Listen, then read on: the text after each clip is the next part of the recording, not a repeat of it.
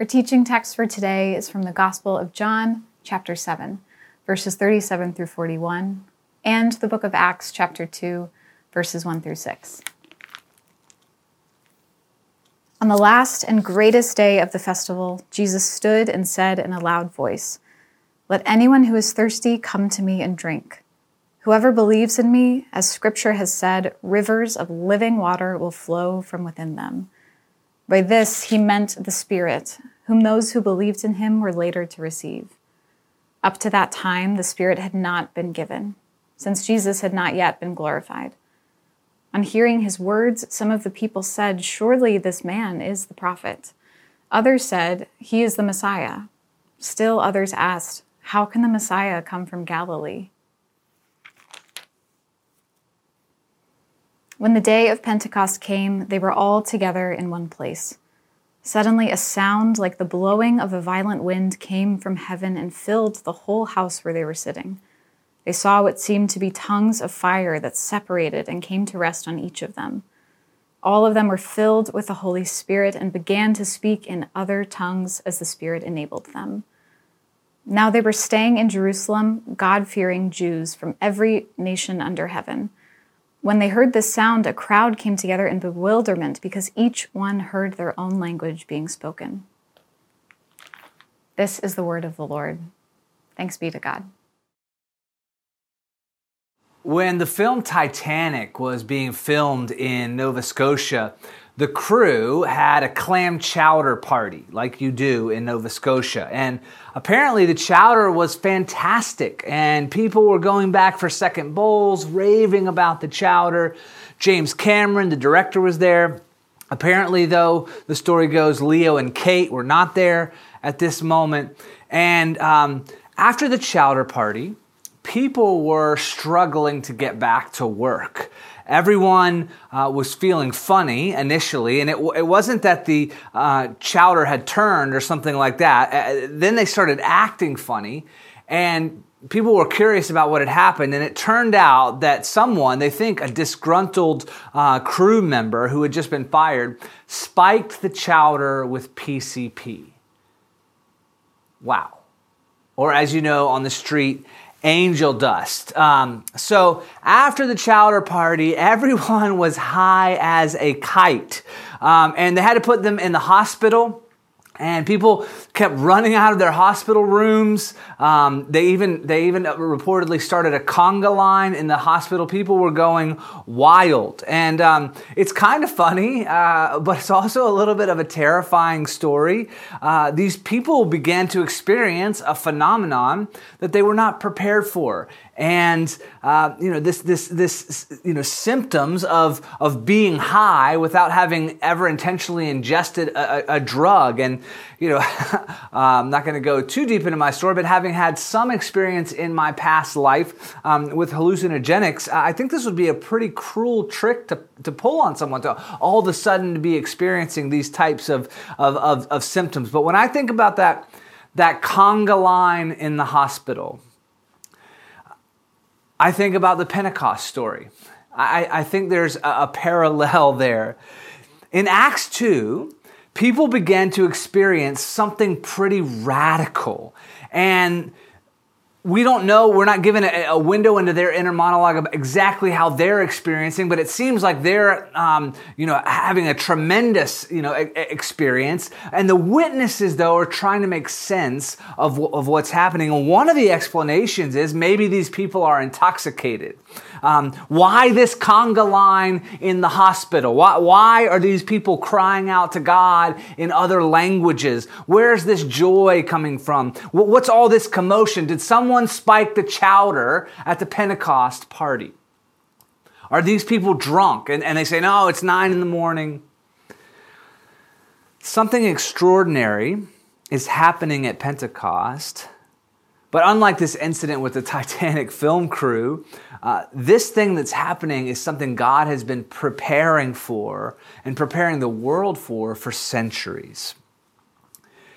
we may all come to the idea of God from different starting places, but I find one of the most phenomenal things that, that keeps showing up in, in the scriptures is that God is revealing himself as someone who loves relationship.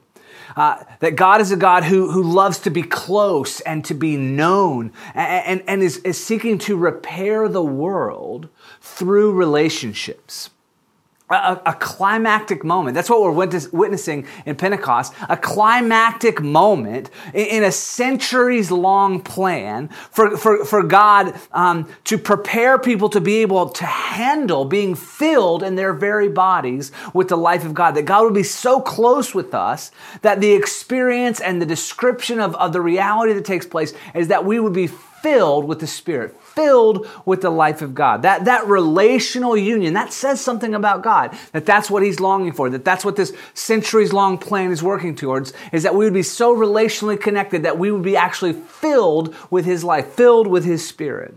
But that filling doesn't, somehow doesn't take away our individuality and make us, you know, some sort of like religious clone types. Um, it actually makes us the truest, most alive versions of ourselves. That it, it's not just either a solo individualistic experience, but it's something that while bringing us closer to God also brings us closer to our neighbor, closer to one another. It begins to unite our hearts. This is right away in this Pentecost story. But even that, it's, it's not just the people who are receiving the Holy Spirit, who are the beneficiaries, they turn around and become, uh, you know, leaning out towards, moving towards, in generosity and love towards their neighbor. A sure sign we see in Acts 2 of the Spirit's filling is that people become radically generous and moving towards the other, concerned for justice for their neighbor. That's how Spirit filled people live.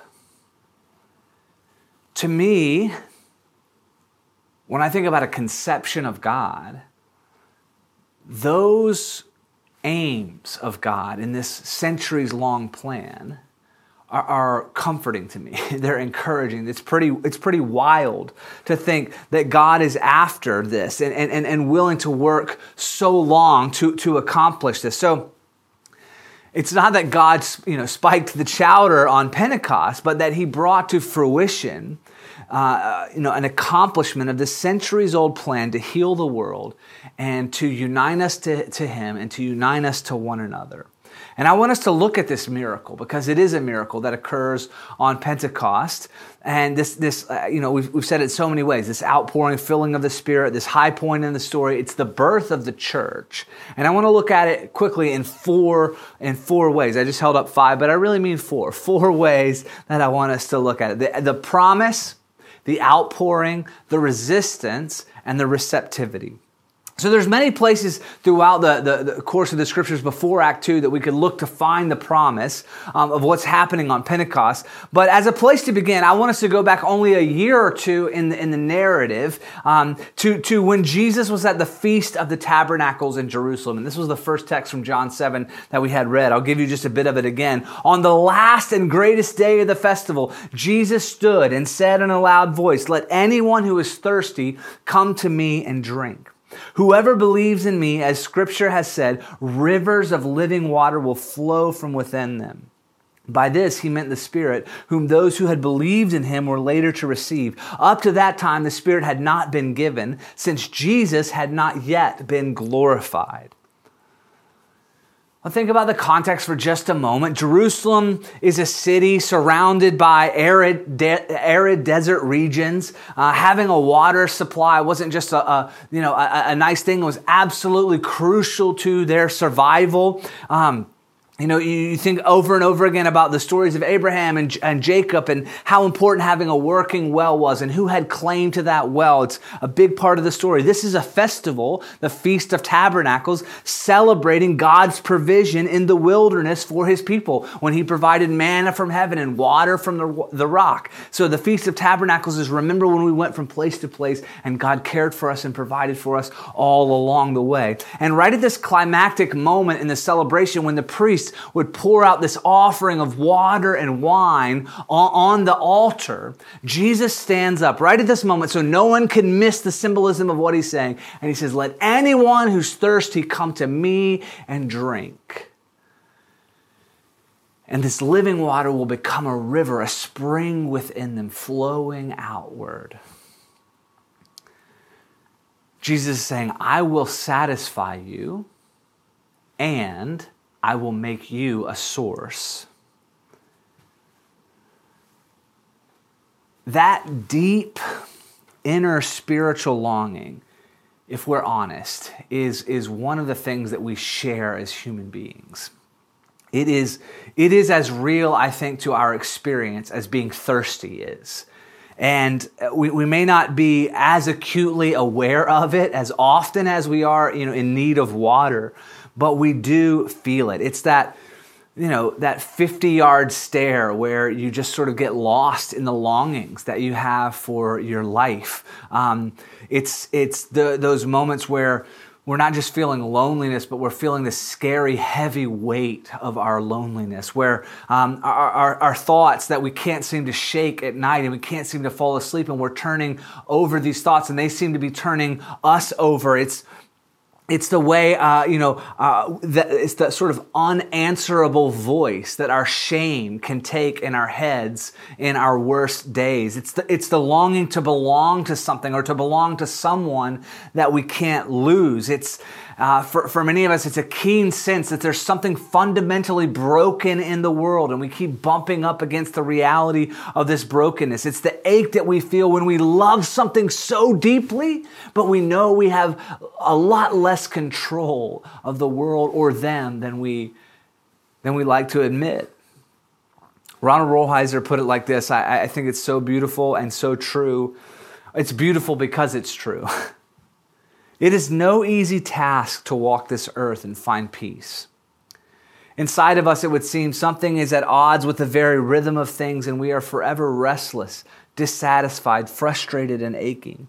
We are so overcharged with desire that it is hard to come to simple rest. Desire is always stronger than satisfaction. Put more simply, there is within us a fundamental dis-ease, an unquenchable fire that renders us incapable in this life to ever come to full peace. This desire lies at the center of our lives, in the marrow of our bones, and in the deep recesses of the soul. We are not easeful human beings who occasionally get restless serene persons who once in a while are obsessed by desire. The reverse is true. We are driven persons, forever obsessed, congenitally, congenitally diseased, living, as Thoreau once suggested, lives of quiet desperation, only occasionally experiencing peace. Desire is the, is the straw that stirs the drink. Spirituality is ultimately about what we do with that desire, what we do with our longings, both in terms of handling the pain and the hope they bring us. That is our spirituality.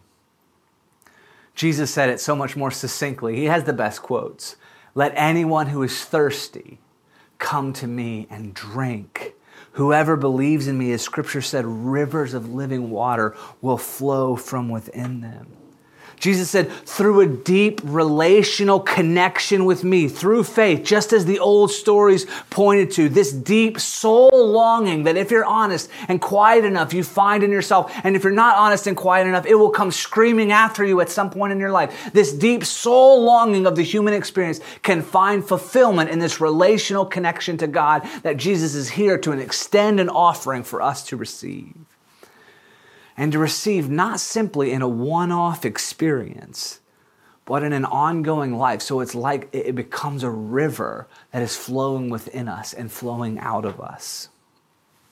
And John, the gospel writer, lets us know, sort of gives us a little bit of commentary right there, that what Jesus is talking about when he's talking about this living water that becomes a spring within us, he's speaking about the Spirit that was, that was to be given. He's giving a promise of what's to come. And the Spirit being poured out is, is going to be connected to Jesus being glorified. Whatever's going to happen with, with the Holy Spirit that hasn't happened yet is going to happen when Jesus is glorified. And this is a really important detail that it's easy to fly over, but so important for us to see. In, in the coming weeks, we're going to see actually quite a bit of wild connections uh, between this story on Pentecost and, and the past and the Exodus and Moses' story and Israel as a nation story. But today I, I want you to see, and, and just our, our, our, our regular year, Good Friday and Easter. and Ascension Sunday, which was, we often forget about, and Pentecost are linked and the theological realities, the events, the narrative, the story, and how they're all hung together are, are, are, linked. What happened to Jesus on the cross, and then what we see in the reality of the resurrection, and then Jesus' ascension and the sharing of his mention, uh, uh of his mission, of his mention, sharing of his mission with us, are all things that make Pentecost possible.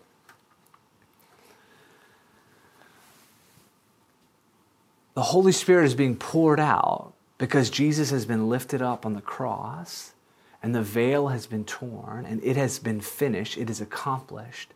And the, the resurrection was not the reversal of a defeat, but the manifestation of a victory that Jesus had won on the cross. And that victory gets sort of ratified and demonstrated, and we get a share in it as Jesus says, I'm leaving the mission to you. And he ascends to the Father. And then from that right hand place of authority in heaven, Jesus says, I'm promising you that a guide, a comforter, an advocate, one who gives you the power, who will remind you, who will lead you, my, my very spirit is coming. And then Pentecost happened in the Spirit is poured out on us. And those things are absolutely connected. Do you remember? This is like 90s movies, uh, uh, uh, you know, sermon time here today. But you remember at the end of Shawshank Redemption? Um, if you haven't seen it, have a look. I'm not going to feel bad at all about spoiling it. It's 25 years old, folks. You should have watched it by now. But Morgan's, uh, Morgan Freeman's character, Red, at the end of the movie, he finds this gift from Andy Dufresne under the tree. He goes to this sort of out, outskirts of the countryside in Maine and he digs up this box under the tree. And inside, he finds all this money that Andy left for him and directions to Zihuatanejo. He's able to receive this gift and to begin this new life because of this gift. But I want you to think about it. And it's so, it's so simple and obvious. But if he received the exact same thing, right? In, in, the, in the prison, Red was a guy who could get you things. And so he, he actually wasn't, wasn't you know, deeply in need of money. He had what he needed. But if he had been given these very same things that he finds in the box while he was still in Shawshank, while he was still in prison, it would not have meant the same thing.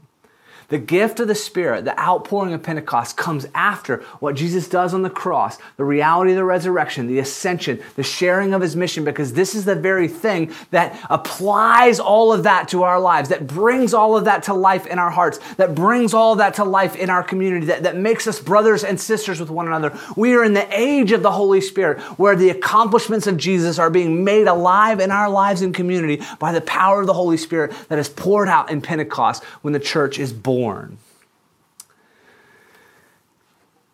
The Spirit did not fall until Christ was glorified, but because Christ has been glorified and is his life, death, and resurrection, the Spirit falls.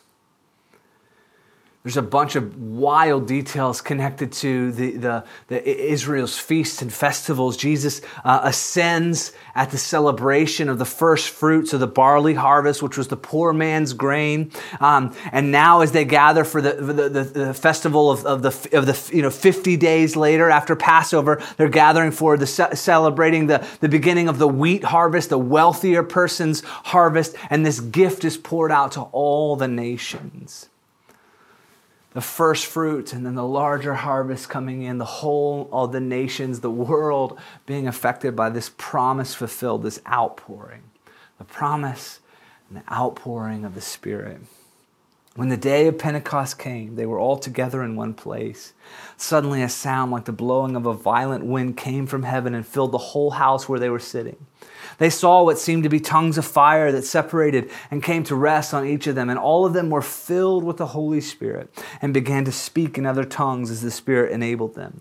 Now there were staying in Jerusalem God fearing Jews from every nation under heaven. And when they heard this sound, the crowd came together in bewilderment because each one heard their own language being spoken. We've said it in years past, but church, remember, this is the healing of the wounds of the Tower of Babel when everyone was scattered because they couldn't speak the language. And now they're being healed and brought back together as, as, a, as a new type of humanity. This is a, also a recreating of, of Israel being blessed with the word and life God at Mount Sinai. It's also a, a reenactment of their failure as a nation with the, with the golden calf. We're going to see more of that later in this series. But God constantly do, does that, right? He, he, he brings us back to moments. Remember when Peter had denied Jesus around the, the courtyard fire on the, on the night of his arrest? And then later when Jesus um, restores him, he brings him right back to a, a, right beside a fire, basically reenacts the same thing. He's doing that in, in a national way with the people of Israel right now, reenacting this, this story they were so familiar with in a new way. But this is, this is God filling his people with his life in Jesus' name filling people from all over every tribe, tongue, and nation. They're hearing in their own language. They're being given the fire of the presence of God. This, lang- this new language of love and mission. They're, giving, they're being given this share in this new diverse family that lifts up Jesus. It's going to result in lives that begin to heal the world by how they live. Great an outpouring of the Holy Spirit. What did you expect to hear about at church on Pentecost? Some of you have heard this type of thing so many times that you begin to do something where you put up a little protective barrier for yourself. And you begin to give these little whispered excuses in your mind about why this might be possible for someone else at some other place at some other time. But it's just not for you. That's just not how you do things. It's just not how you experience God. And I'm not saying that to receive the Holy Spirit has to be a wild, loud, you know, uh, you know, out, out, outlandish outburst. It can happen in quiet, beautiful, simple ways. But if you're beginning to see in your own mind and heart this little sort of rationalization about why this is a story for another time or for other people, I just want you to notice that. There are many factors in our world uh, that, that might hinder us from experiencing God or receiving a gift that God wants to give us. But over and over, if we pay attention to the story of the scriptures, God's heart is revelation. God loves to make himself known.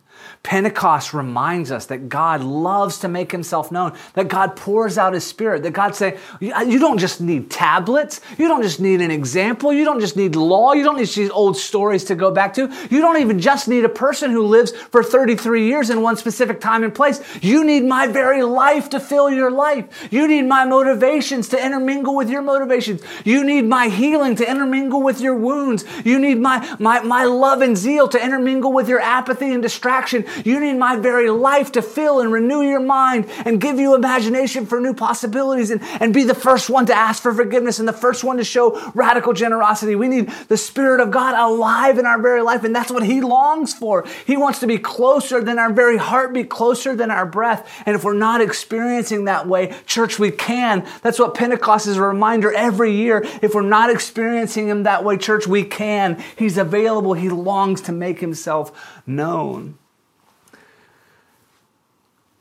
I love how Tozer, A.W. Tozer says this. He says, Our pursuit of God is successful just because God is forever seeking to manifest himself.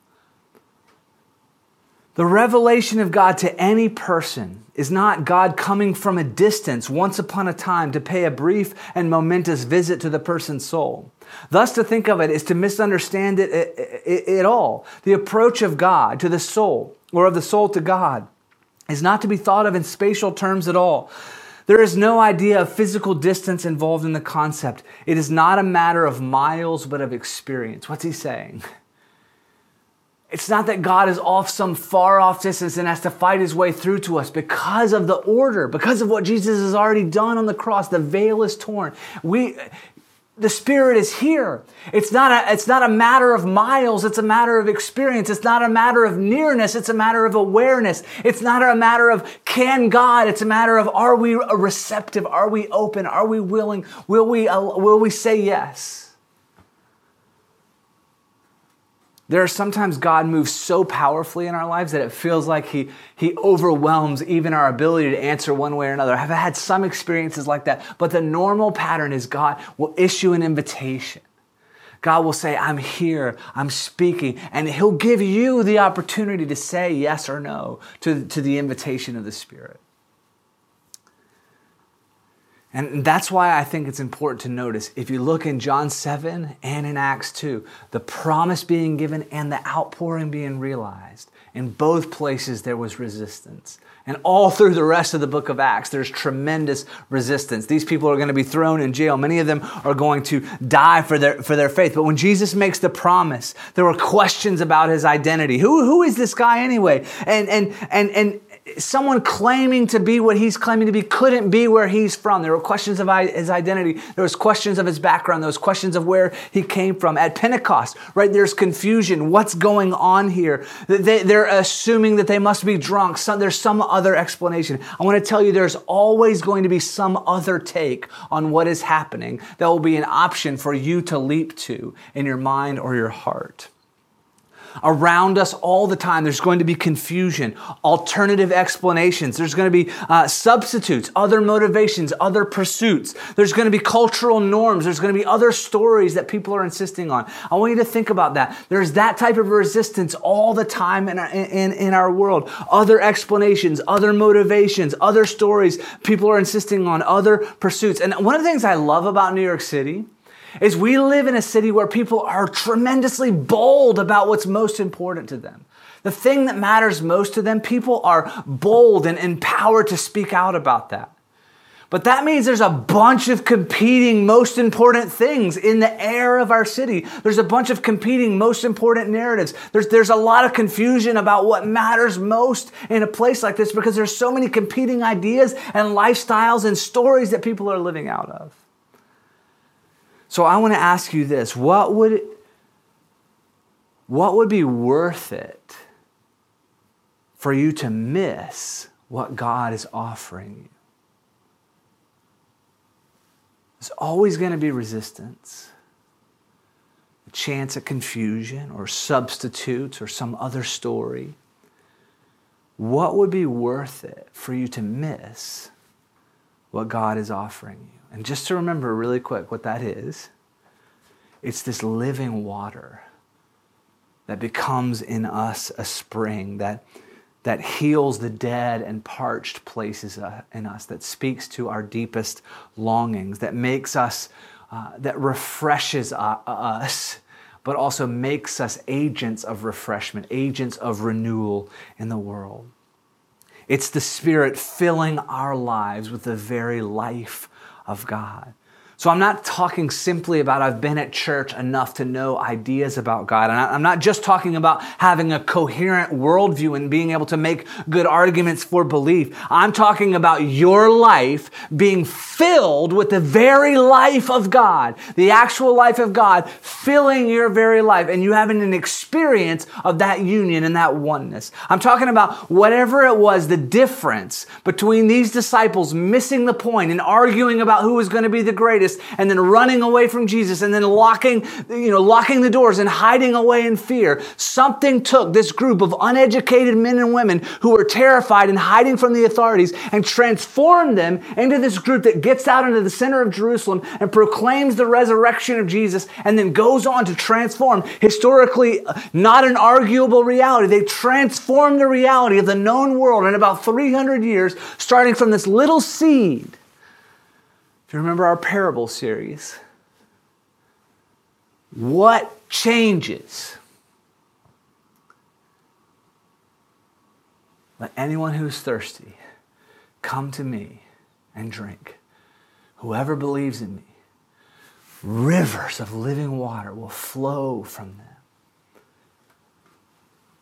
They go from that fearful, terrified, locked away place egotistical, arguing about who's greatest, and they become this relentless force of love, of humility, of generosity, of justice. They stood up boldly in their city. They, it was said of them that they turned the world upside down. And how did they do that? By giving themselves away. And you know what they did? They raised their hands in worship, but that wasn't all. They raised their hands in worship and then they lowered them to care for their neighbors. They lifted up their arms in praise and then they extended them in care uh, and, and welcome to the world. They spoke in tongues, yes, but they also shared their table. They received the fire and then they preached a reordering of the life around the way of Jesus. They received the promise and then they shared the promise. And this is how they said it. The promise is for you and your children and for all who are far off that means Brooklyn in 2021, you are counted in all who are far off because you're far off in time and distance, and many of us are far off in our spirituality from what's being offered at Pentecost. And so the promise is for you and for your children, for all who are far off, for all whom the Lord your God will call. So I want to tell you no matter where you started from, if you sense the calling of God this morning on Pentecost, you can receive the outpouring of the Holy Spirit, the accomplishment of what Jesus has done on on the cross and in his resurrection. What type of resistance would be worth missing what Jesus is offering here? At the end of it all, Jesus, uh, Peter gives a long sermon. Love the guy. Explaining what's happening. At the end, he says this God has made this Jesus, whom you crucified, both Lord and Messiah. And when the people heard this, they were cut to the heart and said to Peter and the other apostles, Brothers, what shall we do? Peter replied, Repent and be baptized, every one of you, in the name of Jesus Christ, for the forgiveness of your sins, and you will receive the gift of the Holy Spirit. So we end with this picture of the receptivity in our hearts. Despite the reality we know there is resistance, we can open our hearts to God and receptivity from whatever place we are starting. It says they were cut to the heart. I think that's language so similar to let anyone who's thirsty. We're talking about the real substance of their inner life was being touched. That deep place of longing was being spoken to. They're aware of their longing. They're bringing it out. They're sharing it, uh, you know, in humility with someone else. They were convicted and they needed action. What must we do to experience this life? What must we do to experience salvation. And here's what they, they say to do let go and receive. Repent and believe.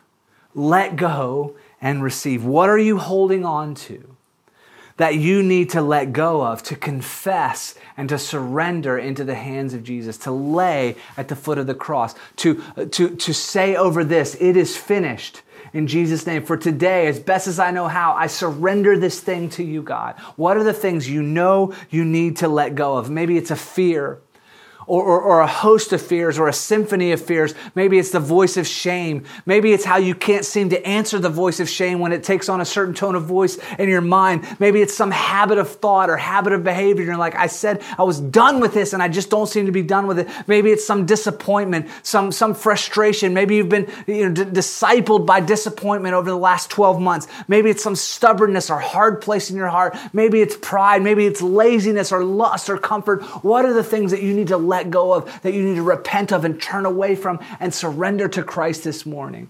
It's so worth it for what we're going to receive. And that's the second part, is to receive the Holy Spirit.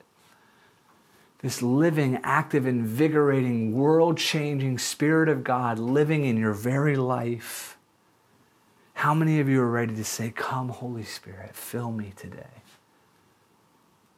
They were cut to the heart.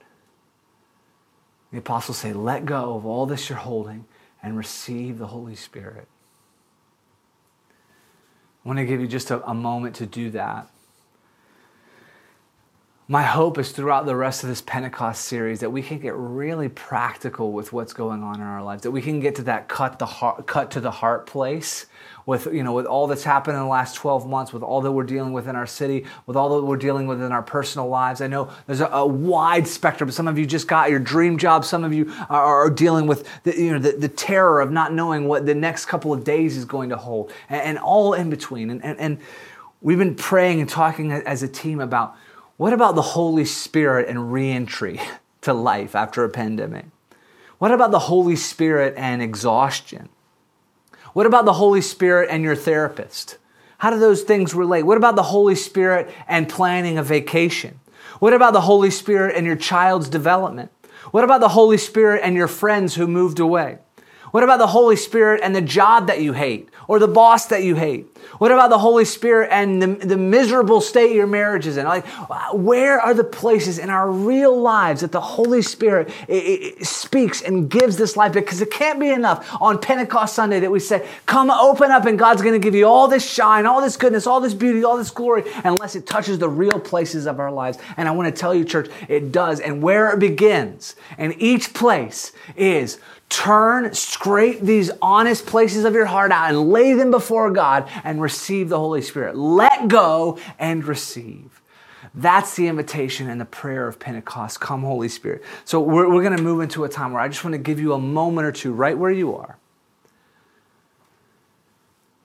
God, come in the name of Jesus and search our hearts.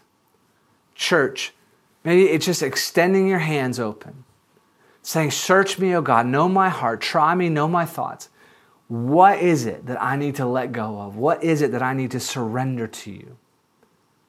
Just give a few moments of silence to ask that question.